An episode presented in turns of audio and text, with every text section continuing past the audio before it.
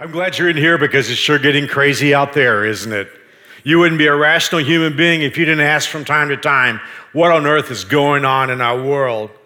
It's strange, isn't there? Peculiar ironies. Political correctness is the rule of the day. You have to be careful what you say, and yet people have never treated each other worse than we treat each other today.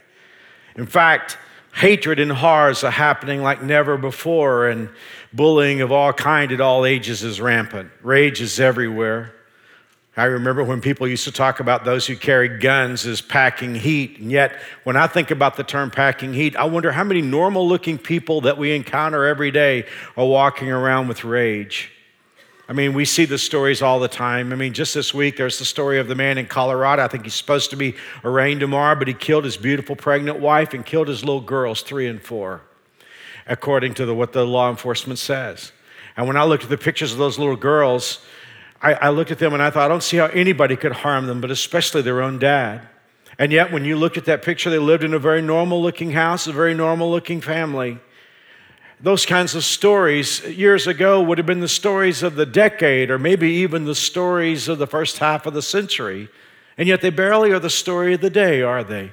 Because the next day there's going to be another tragic story. I've never seen a time where family members kill family members the way it's happening in our world today. I remember when I was nine years old, there was a guy named Charles Whitman who climbed up to the tower of the University of Texas and with a high powered rifle picked off indiscriminately targets, just people walking down the street. It was the story of the decade. In fact, for years, for decades, people talked about the Texas, University of Texas shooting. And yet, how many of you here today could remember all the mass shootings that just happened in the last 12 months? Could you remember the places? Could you remember the stories? No, we can't, can we? Because they happen with such rapidity that it's, it's as if it's just something that we have come to expect. But that's part of it. We have volatility in leadership. I've loved to study politics through the years. I'm not a political animal, just love history. And I've studied world leaders and I've studied geopolitics and I've watched as leaders have come and gone. And there have been good leaders, bad leaders, weak leaders, but I've never seen such volatility when I look at the global landscape as we have, not just here in the United States, but around the world.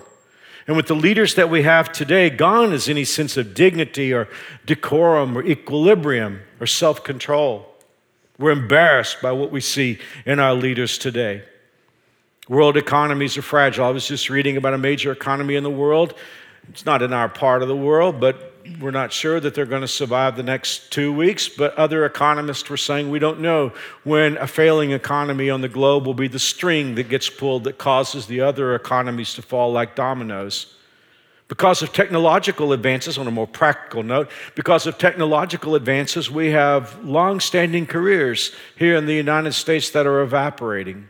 Hey, this is a simple one. You know about Uber and Lyft, but it's just wreaking havoc on cabbies in the United States. The taxi cab industry that has been around forever is just, just about to blow up and disappear. No one's blaming anyone, it's just technology. I was reading about a high rate of suicide among taxi cab drivers in New York City. For a long time, New York did not allow additional drivers. There was a set number of taxi cab drivers. So, in order to have a taxi in New York, you had to buy a medallion. Somebody had to sell a medallion so you could have the right to be a taxi cab driver. And those medallions got more and more expensive through the years until they reached the $1 million point.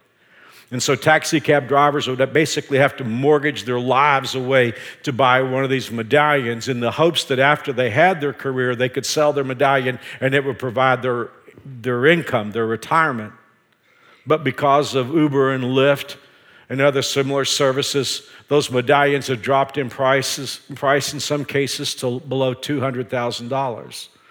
And there are taxi cab drivers that are committing suicide because they just can't face the reality of change. And who could blame them? But relationships, just human relationships, are frayed. I mean, just take, for instance, marriage. Nobody knows what marriage is anymore, or very few people do. What is marriage supposed to be? Why do you get married? What, what is the meaning of marriage? Who can get married? All those things are up for grabs today. We live in an age where people just live together before marriage, sometimes living together two, three, four, five years, and then they decide to get married. But what does that marriage mean? What, what changes other than the fact that they've had a very, very expensive party? We live in a world where it isn't just man and woman relationships, but friend relationships and parent child and child parent relationships. Modern electronics uh, communication has made us believe that we're more connected, have more friends, and more followers than ever. And yet, we've never lived in a time where people felt more alone than today, and we have the troubled mental health to show for it. I travel the country in just a little while. I'll be getting on a plane to go to Charlotte. I'm in one of the greatest churches in America tomorrow and, and speaking there. And I, as I travel, I listen to other leaders, not just from the faith field, but also from the mental health field, and I hear them saying the same thing. People have the sense of isolation more today than ever before. Personal privacy? Hey, forget about that. That's a thing of the past. I mean, we live in a world where cameras are everywhere, and beyond that, there's all kinds of electronic surveillance that monitors the products that you like, the products you buy, the products you're inclined to buy, the products that you're inclined to buy in specific times and situations of the year. Forget about personal privacy. When I was in middle school, I read George Orwell's 1984. George Orwell wrote about a dystopian future, wrote about it in the 40s.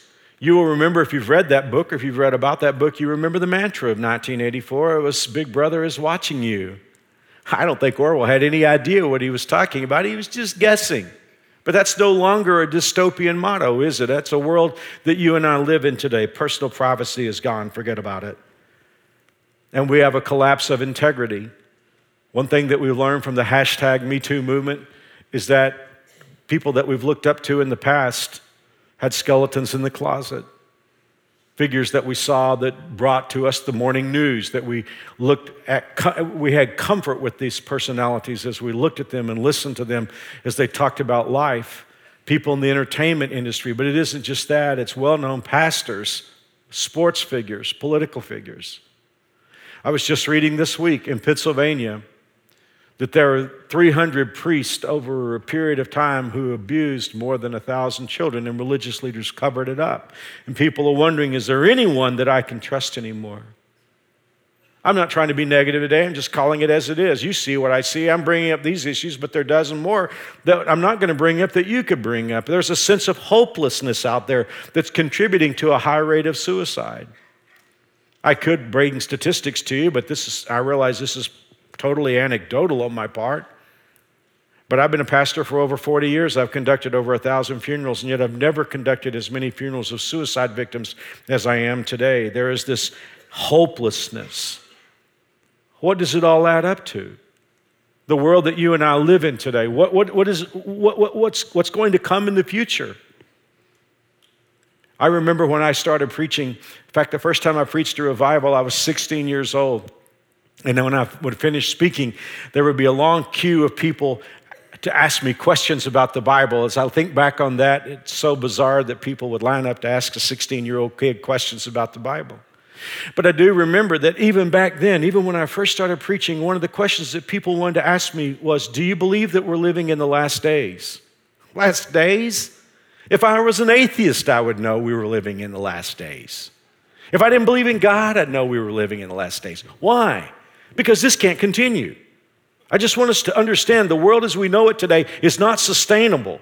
All of these issues that I've talked about, it cannot continue for any length of time because we're racing to oblivion at breakneck speed. Somebody will say, and this will probably be my personality, somebody will say, Mark, you're too gloomy. Things have always been this way. No, they haven't. But someone will say, Mark, things turn around. Things will turn around. I want to believe that too. But let me ask you a question in all academic honesty. Just what do you see on the horizon that's going to be the catalyst that turns this around? Is your hope in politics? Is your hope in media? Is your hope in the altruism of the people that are out there on the streets? Just what do you see as the catalyst that's going to turn this around? You know, there's a glaring irony in our world today. I mean, technology just gets more and more perfect.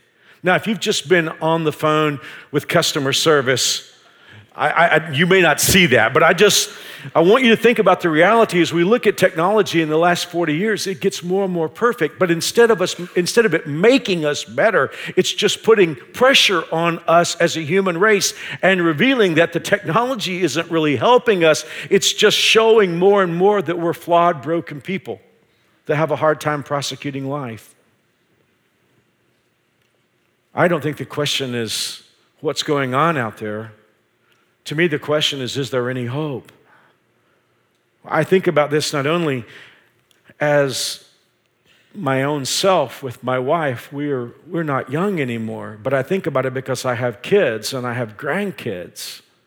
And I look at the world as it is today, and, and I, I wonder I mean, some of you who are my age, or even in the generation before me, you've seen a very different world. You've seen, like Paul Simon wrote years ago, you've seen the culture slip sliding away for a long period of time. And the question that we all have to ask is is there any hope? Well, I have the, the wonderful responsibility of bringing good news to you today, and it's a joy for me to stand before you and say, Yes, indeed, there is hope. There is a bright future to this world, and it, it's contained in four words that was made by a man who stood on the earth 2,000 years ago. His name was Jesus Christ. And it was the night he was about to be arrested. Then he talked to his followers and he said to them, I'm going away. And then he gave them these four words I will come again. If you ask me today, Well, I have hope. I don't have any hope in Washington. I don't have any hope in Topeka. I respect those people who are in those places God commands me to. My hope is not in Hollywood. My hope is not in Madison Avenue or Wall Street. My hope is not in some other nation. My hope is in the fact that Jesus Christ, who came into our world 2,000 years ago, lived a perfect life, ran the table, laid that life on a Roman cross, hung between heaven and earth for six hours, paid the price for the dysfunction of this world, and then he went back to heaven when he said, I will come again, that's my hope. Now, somebody will say, Well, Mark, what would that mean if Jesus came back? Well, it would mean hundreds of things. And we'll talk about some of those things, especially in week six and seven of this series. But right now, I just want to give you three verses from the Bible to show you what I mean by the fact my hope is in Jesus' statement, I will come again. Let me read this verse, Acts 3:20. God will again send you Jesus, your appointed Messiah, for he must remain in heaven until the time for final, file this word away, restoration of all things. And now, Acts 17 31. For God has set a day for judging this world with, ready for word two, justice, by the man he has appointed and proved to everyone who this is by raising him from the dead. And now the third verse, Revelation 21. He will wipe every tear from their eyes, and there will be no more death or sorrow or crying or pain. All these things are gone forever. And the one sitting on the throne said, Look, I am making everything new. Now, again, there are hundreds of things that are going to happen when Jesus comes. We'll talk about those. But let's look at these three. First of all, the Bible says the restoration of all things. Have you noticed that this world doesn't work? It's broken. It was broken in the box. The, the intellectual C.S. Lewis said, If I have yearnings that are fulfilled in this world, then perhaps I was made for another world. And we were. See, when Jesus comes, the world will work for the first time the way it was meant to work. It'll be right side up. The second thing that we see is that when Jesus comes, there's going to be justice. In all the years of human history, one thing has been proven time and time again, regardless of the form of government, and that is that those who have the power have oppressed people who didn't have the power. And justice has been so elusive. But I assure you that when Jesus Christ comes back, there is going to be justice once and for all, finally and forever. There will be true justice for every man, every woman who lives when Jesus rules.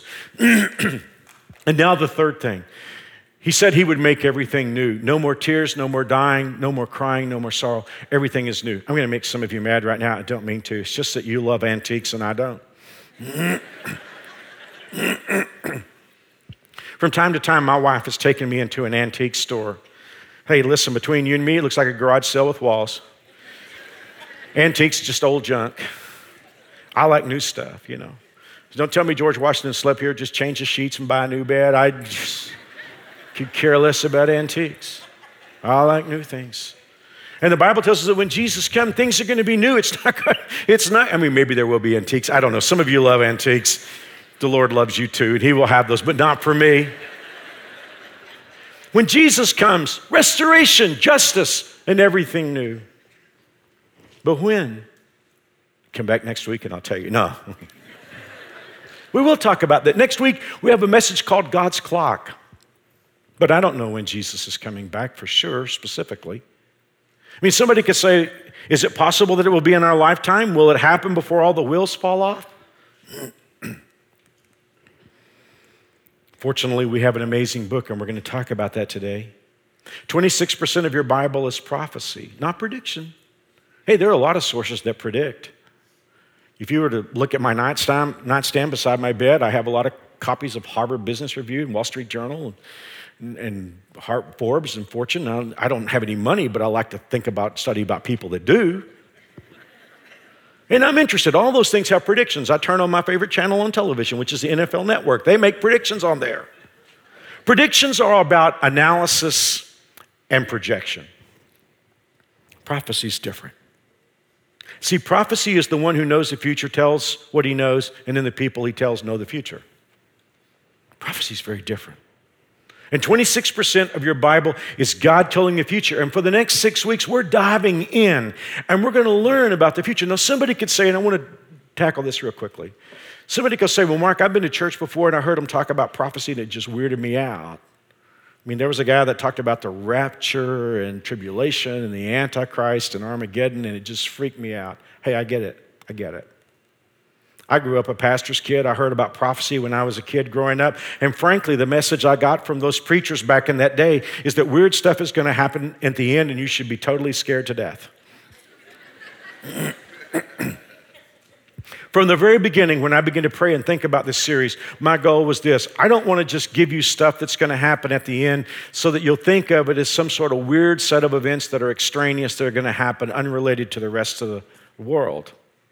I want us to understand that what happens at the end is the culmination of a long narrative. And unless we understand that, it won't make any sense. See, there's no way that you can understand Revelation without understanding that it's the culmination of a clash of dynasties. Let me make four statements that are going to follow a flight plan for this series. Here they are. Number one, there is a clash of dynasties, and end time prophecy is just the final scene of that clash. Number two, that means it's not the end of the world, it's just the end of the battle. Number three, that means it's the beginning of the winning dynasty. And number four, those who are on the winning side aren't headed for the end, they're moving to the beginning of things forever being the way they were meant to be. So, with that in mind, that flight plan, today, I just want to spend the next 15 or 20 minutes talking about two things. We have said that the events of the end times are the culmination of a long standing clash of dynasties. What do we mean by clash of dynasties? When you open the Bible on page one, you, you meet God as creator. The Bible tells us that God created the world. I have a lot of friends who are non theists. In fact, I've done talks at secular universities and interacted with, with friends, and I know they have a little bit of agenda. And it's, it's a strange thing, and I've told you this before. All Christians think they have the coup de grace question to stop non theists, and all non theists think they have the coup de grace question to stop Christians. It's not true. I assure you, non theists have heard all the stuff that Christians come up with, and Christians have heard all the stuff that non theists come up with. But I, have been asked these questions that are sort of shut down questions. And one of those shut down questions is this Why did God create a world where wrong and sin was possible? And that's, that's sort of meant to be a, a closed in question to suggest that if God is everything that the Bible teaches He is, that He wouldn't create a world where people had the potential of doing wrong. Ravi Zacharias answers this question a lot better than I can. He said, if you think about a creator God creating a world, he only has four possibilities for the kind of world that it could be. The first kind of world would be a world in which he creates nothing. The second model would be he creates a world where there is no good and no evil. It is an immoral or amoral world. The third possibility is he creates a world where everyone has to do good. And the fourth possibility is he creates a world in which people have the choice to do either good, that which is like God, or the choice to do that which is not like God. And Zacharias said it right when he said, Love is only possible in the fourth model. If you look at the first three models, there is no such thing as love. There can't be. It's vacuous. So when you think about God and how much He values love, that is why He always creates His beings to have a moral choice between that which is good and that which is evil. Well, long before He created the world with human beings, He created angels. This is a pet peeve of mine. I don't mean to get on the soapbox here, but could I just say to all of us, please don't tell your children that when grandma dies, that grandma is turned into an angel. She is not an angel. Angels are servants. We're meant to be sons and daughters of God. Okay? When Jesus came back, he didn't say, See my wings. He said, Look at my hands and feet. So, and again, it's just a pet peeve of mine. It's okay, you know, if you tell your kids that they're going to turn into angels, it's okay. It's just wrong, but it's okay.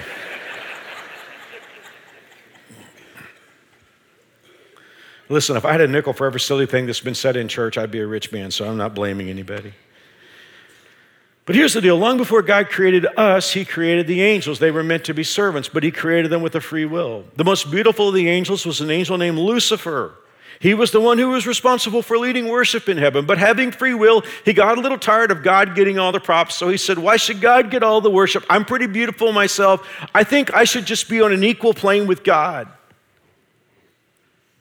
Now, we read about this. It's in several places in the Old Testament, but one of the best places is in Isaiah chapter 14. And so the Bible presents the story of what took place in heaven before the world was created between Lucifer, Satan, and God. Now, here's the question How great is your fall from heaven, O shining one, son of the morning? How are you cut down to the earth, low among the dead bodies? For you said in your heart, I will go up to heaven. I will make my seat higher than the stars. That's a reference to angels. Higher than the stars of God. I will take my place on the mountain of the meeting place of the gods in the inmost parts of the north. I will go higher than the clouds. I will be like the Most High. Remember when Satan talked to Eve, he said, You can be like God? He's just trying to infect her with his disease.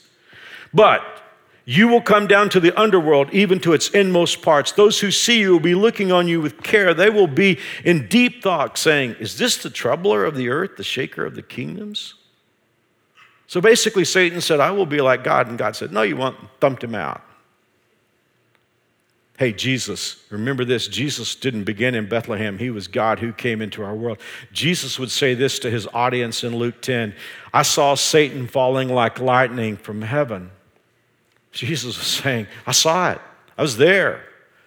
When he was thumped out of heaven, Jesus said, I saw it happen. But here's what you must understand, and Revelation 12 4 makes this plain, and we'll talk about it again when we start talking about the tribulation period. The Bible tells us that when Satan rebelled against God, one third of the angels joined his insurrection. So when you ask the question, what are demons? That would be it. One third of the angels said, hey, it sounds good to us. And God said, not just Satan, but all the demons, you're thumped out of heaven as well. So we're talking about clash of dynasties. It starts to take a little shape, doesn't it? You have God and his kingdom, but now you see the second kingdom. This, this dynasty now, headed by this rogue angel and the third of the angels who decided they would go with him. But how does it affect us? Roll forward time. God decides to create a family. He wants you and me. He wants sons and daughters. So he puts the first human beings on the planet, Adam and Eve. And here's something that we don't get taught enough in church He surrendered kingdom authority over to them. He basically said, Look at this, this is in Genesis 1 and 2. He said, Rule. I, am I'm giving you the title deed to the earth. But along comes Satan and he swindles Adam and Eve out of their destiny, and they basically, they, and this is what can't be missed they basically turned kingdom authority over to him. And now, legitimately, legally, Satan owns planet Earth. Do you remember when Jesus was being tempted by Satan? And Satan came to Jesus on the third temptation and said, If you will bow down and worship me, I will give you all the kingdoms of the earth. He said, Hey, they're turned over to me. I mean, he knew Jesus well enough to know he can't blow smoke at Jesus. I mean, he is making a factual statement at that moment. If you bow down and worship me, I will give you all the kingdoms of the earth. You won't have to die on a cross. If you just do things my way, I'll turn them all over to you. But he didn't, did he? He went about it the hard way and he did what he was destined to do. See, you and I could not win back this earth because we're sinners ourselves. We're descendants of Adam and Eve. And so God came in skin and did what we couldn't do. And as I said, he ran the table for 33 years, hung on a Roman cross, paid for all our dysfunction. And when he stepped out of the grave, the way God looked at it, he had the authority one more time to own the earth and the future and our destiny. It's pretty cool. Somebody will say, Well, I don't understand. If he came out of the grave with the power, why, did, why, why didn't it just end right there? I don't want to embarrass us today, but I mean, I, I, thought about asking you the question. and I won't do this, but I started to ask you how many of you have accepted Christ since Jesus arose from the grave? It would be like all of us, wouldn't it? That's why. That's why God is waiting. There are just more people to join the dynasty. And so we live in a world today where there's a clash of dynasties. Do you feel that? I mean, you and I live in a world where we see the brokenness and the dysfunction and the pain and the horror. And yet, on the other hand, if you're a follower of Jesus Christ, if you're one of his daughters, if you're one of God's daughters and one of God's sons, you have a sense of hope because there are two dynasties. When I was eight years old on the playground of my school in Fort Worth, Texas, I'd been over a water fountain and I asked to join Jesus' dynasty, and I'm with him today, and I'm with him tomorrow, and I'm with him forever. Clash of dynasties. Well, what's next? I want to do something with the time that we have left here. And I want to tackle the question how do we know that the Bible is an authoritative source for the future? If we're diving into the Bible for the next six weeks for the future, I mean, how do we know that it's an authoritative source? For one thing, you and I are surrounded by authoritative sources and they conflict each other. I mean, I mean, we read about what's supposed to be healthy for us and what's not supposed to be healthy for us. We're not talking about the future necessarily, we're talking about medical science today, stuff that's in medical journals. I don't know whether eggs are good for you or they kill you.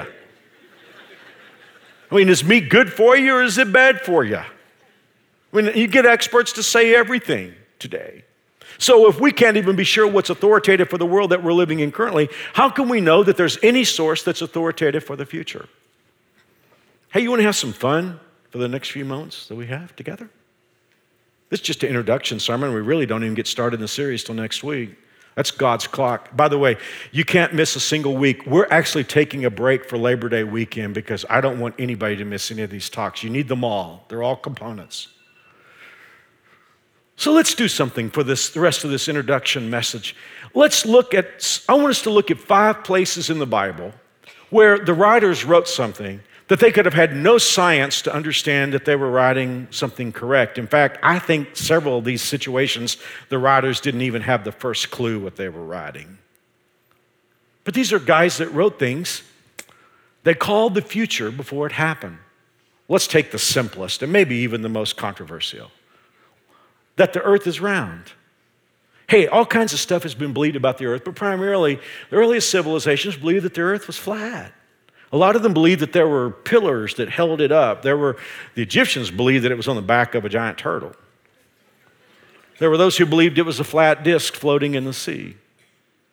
But 750 years before Jesus was born, the prophet Isaiah wrote these words God sits above the circle of the earth. The people below seem like grasshoppers to them, to him. He spreads out the heavens like a curtain and he makes his tent from them. You might not know this, but the earliest written Old Testament book, or the earliest written book in the Bible, is the book of Job. We're not even sure what the date of it is, we just know it's the most ancient book. And yet, Job wrote in Job 26 7, God stretches out the northern sky over empty space, and he hangs the earth on nothing. Well, this causes skeptics to have a hissy fit, and they all become Hebrew scholars at that point. And they say circle doesn't really mean globe. And I'll be the first to admit, you, admit to you, ancient Hebrew is a nebulous language. So, since that causes, like I say, the skeptics to have a hissy fit, we'll just set that one aside for the moment, okay? Let's go to something really substantial. You don't have to go very far in the Bible, in fact, the first two chapters, for the Bible to tell us that we all go back to a single man and a single woman. The Bible tells us that we go back to Adam and Eve.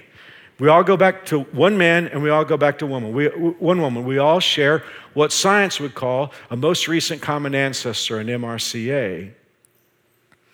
Well, the fact of the matter is, that hasn't always been believed because when you look at how different we appear to be in different parts of the world, there have been those who said, oh, we all come from different ancestors.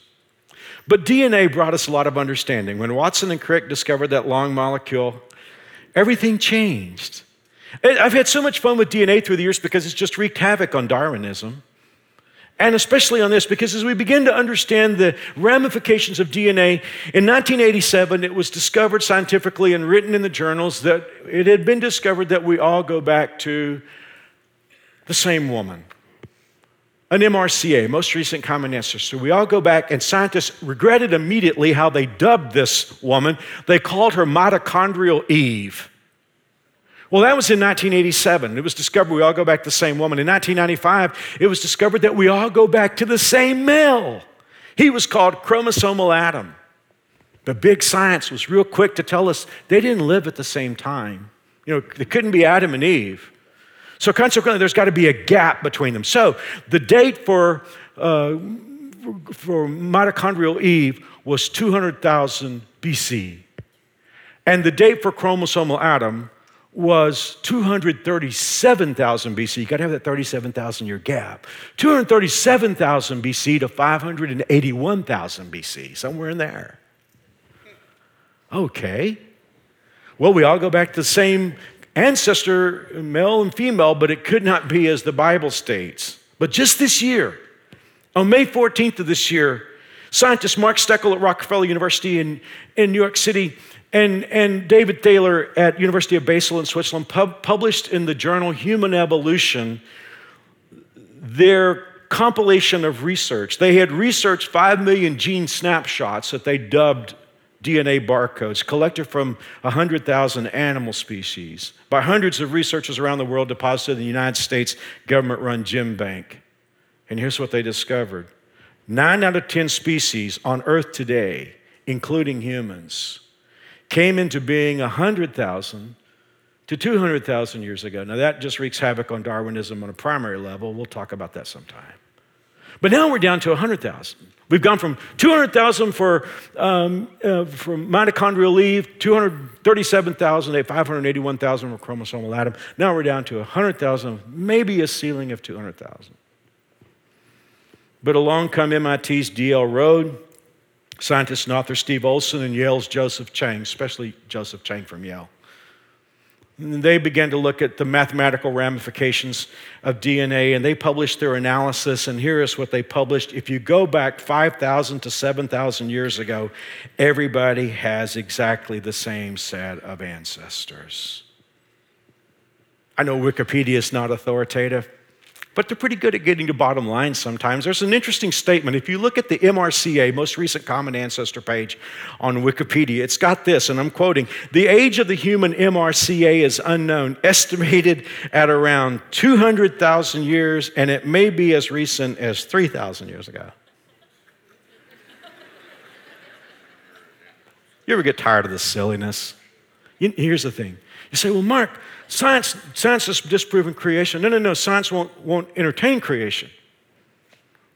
Science basically rules out creation as a discovery. In fact, any discussion of creation is, in, their, in that nomenclature, religious. So, therefore, creation can never be part of the discussion. It's like if you're trying to scientifically figure out which closet in your house a pair of your shoes are in, but you rule out the closet that your shoes are actually in, you have to build a science around all of the other closets. And you can put in all kinds of facts. People put shoes in closets, people put shoes in the closet that look like my shoes.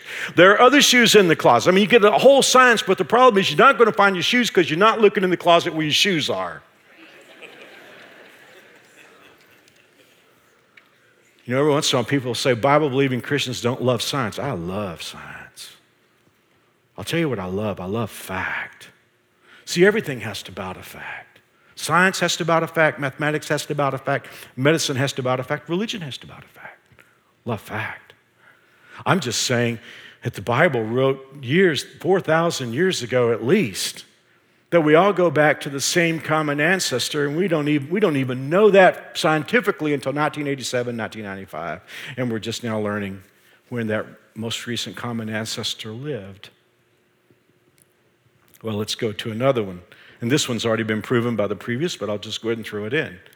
We all come from one blood. That wasn't always believed either, wasn't it? But now, because of what I've just said, it's very clear that we all go back to one blood. 2,000 years ago, the Apostle Paul stood on Mars Hill and talked to the intelligentsia of his day, and he said to them, He has made from one blood every nation of men to dwell on the face of the earth. Well, we know that's true scientifically now. I love this article. It's an AP release, July 5th, 2006. This article said it also means that all of us have ancestors of every color and creed. Every Palestinian suicide bomber has Jews in his past. Every Sunni Muslim in Iraq is descended from at least one Shiite. And every Klansman's family has African roots. True. We know it now. 2,000 years ago. A man who didn't have any of the microbiological sciences that we have today stood on a mountain in Athens and said, We all come from one blood. Oh, let's move into prophecy. The Bible tells us in the book of Revelation that when the Antichrist sets up his regime, that no one will be able to buy or sell without a mark. This is in Revelation 13, 16. He, the Antichrist, required everyone, small and great, rich and poor, free and slave, to be given a mark on the right hand or the forehead, and no one could buy or sell anything without that mark. hey, I grew up a little contrary and a little skeptical when I was a kid. My dad was a pastor. I remember the day he preached the sermon on this. I know exactly where I was sitting in the worship center. I think I was like nine. And dad was preaching that verse, and I thought to myself, I don't believe that. I thought, I, I know all about the black market, and you can't stop people from buying and selling. You know, people have cash behind the building and, and that kind of thing. And I sat back there and I thought, there's no way. But that was before the cashless society and electronic transactions, wasn't it? Today, the technology makes this prophecy passe especially with electronic commerce and cloud computing companies. I mean, we even understand that this may not be a government restriction, it could be the restriction of private companies. Just this year, in May of this year, the largest of these electronic commerce and cloud computing companies, I will not name it except to say that my wife loves this company because we have boxes on our porch every day. Mary Alice doesn't like to shop. She just clicks. So I'm not naming this company, but in May of this year, the largest of these companies banned certain customers from buying on their site because of too many returns. I don't blame them for that. I would do the same thing if I were in their shoes. But it's a small jump from that to stopping people from buying or selling because you don't like their politics. That's already happening with certain social media organs, or because you don't like their religion. That's a discussion for another message. I just want to point out to you that John sat in a cold rock pile in the Aegean Sea, and he wrote and said that in the last days, nobody is going to be able to buy or sell without a mark. And the fulfillment of that prophecy is as recent as tomorrow. Let me give you one more, and I'm finished. And that is that when Jesus comes, every eye will see him. This has been one of the most puzzling prophecies to people, to Bible scholars throughout the centuries. How in the world, when Jesus comes, would every eye be able to see him? See, John is writing this on the, and he's like 90 years old. John was there on the day that Jesus took them outside the city of Jerusalem on the Mount of Olives and he ascended into heaven. John was there and the angel said, Hey, he will come back just like he went into heaven. John understood that nobody saw him go except those in that neighborhood. And he knows that he's coming back like he went up, but now the Holy Spirit has John write something bizarre that when he comes back, it won't just be people in the neighborhood who see him, but every eye will see him. Well, let's take that apart. When Jesus came, if you go back into the mindset of the first century, just how is every eye going to see him? I mean, there would have to be some way for it to be widespread, to be viewed. Well, the first primitive, primitive usage of motion picture was in 1877, so that means for nearly 1900 years, there would have been no way to have captured the image of Jesus returning. Television was invented in 1927. It wasn't, from, it wasn't common until the 1950s. But even if it could be shown on television, half the world would be asleep. So, how's the half the world that's going to be asleep see it if they're not able to see it happen in real time? Well, video recorders went on sale in 1971. If you're a baby boomer, you remember they became popular in the 80s. But you don't have satellite broadcasting really until the latter part of the 20th century. And the internet wasn't widespread until the mid 90s, and smartphones didn't really take off till 2007. You know the weird thing? Is if I told you that when Jesus comes, every eye will see him? Of course. Duh. I'll just watch him on my smartphone. And I'll catch him on my Apple Watch. See what I mean? My, my favorite Bible writer was a commentator named Harry Ironside. Harry died in 1951. And when he wrote about this text, Every Eye Will See Him, here's what he wrote By a stupendous miracle, every eye will see him. As recently as the 40s, Harry Ironside looked at that and didn't see anywhere in the world it could happen. And you and I don't even blink.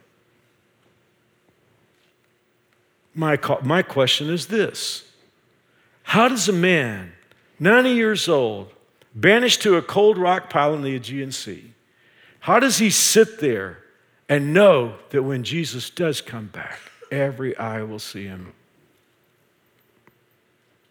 It's because the Bible makes prophecies, it doesn't make predictions.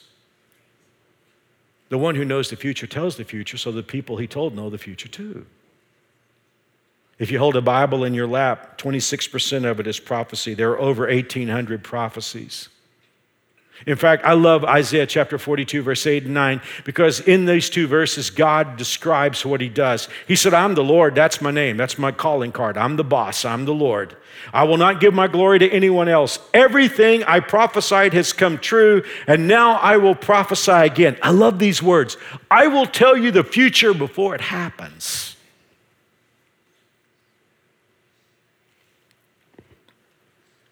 Dr. Peter Stoner was the head of the mathematics and astronomy department at Pasadena City College. He was a genius mathematician. He pulled together a collection of his students that were also genius mathematicians. And he said, I want, us, I want you to engage with me in a study and he looked at the prophecies about Jesus, and not, not the prophecies of his second return, but the prophecies of his first return. And there are a number of prophecies that were fulfilled in Jesus' first coming. That's why you have people like Simeon and Anna waiting for him. They're, they're, they're looking at the prophecies. You remember when Herod wanted to know where the Messiah was going to be born, he called in his religious experts and they said, In Bethlehem. That's because 500 years before Jesus was born, Micah said, You'll be born in Bethlehem. So there are a number of these prophecies. And so Dr. Stoner had his students look at just eight of these prophecies. What would be the likelihood, what would be the mathematical likelihood of all these prophecies being fulfilled in one person? And after their analysis, they determined that it would be 1 in 10 to the 17th power. In order to give the rest of us who are not mathematicians and geniuses, like Dr. Stoner and his team, in order to give us some sense of what that would be like, he said you could take the state of Texas, cover it with silver dollars, two feet deep, you could mark a silver dollar, place it somewhere in the state of Texas, blindfold a man, let him walk anywhere he wanted to walk in the state of Texas, and the likelihood of all these prophecies coming true in one person would be like the blind man walking through the state of Texas in silver dollars two feet deep, or blindfolded person reaching down and picking the correct silver dollar. Yeah, just eight prophecies, one in 10 to the 17th power. When they got to 42 of the prophecies, they said it's one in 10 to the 145th power. But there weren't eight prophecies, and there weren't 42. There were 108. You see what God is saying? He's saying everything I've said has come true, and I'll tell you the future before it happens. Well, someone will say, Mark, surely you recognize not everyone's going to buy into this. Yeah, I, I, get that. I was born at night, just not last night. I really was born at night. I know. I just know this. You got to put a bet down. You know, I talk to people like, well, I don't know, maybe this is true, maybe. At some point, you got to put a bet down on the table. And not a bet of money, you got to bet your soul. You're going to put your soul on the table sometime. You say, I don't believe there's a God. I believe it's all we are is dust in the wind. I believe when you die, it's all over. Okay, put your bet down. That's your bet. You risk, you bet. Put your bet on that. Someone will say, Well, I just bet the human race is somehow going to figure it out and get better and better. Okay, put your bet on the table. Bet your soul.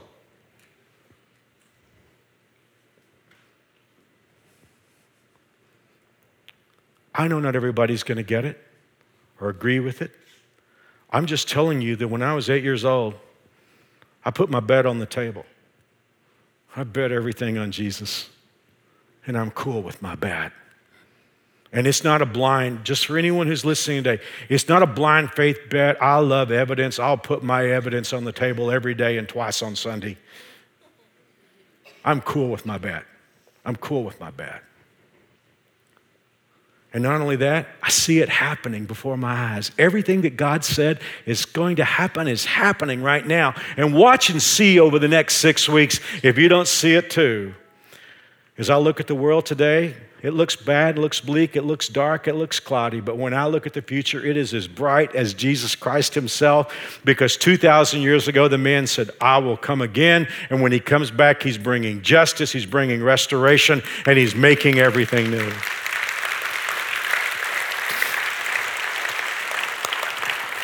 Somebody will say, Well, Mark, I want to put my bet down today. Well, I want to give you a chance to do that. The good news is to join Jesus Dynasty. It doesn't cost you anything. You don't have to join a church, you don't have to do community service.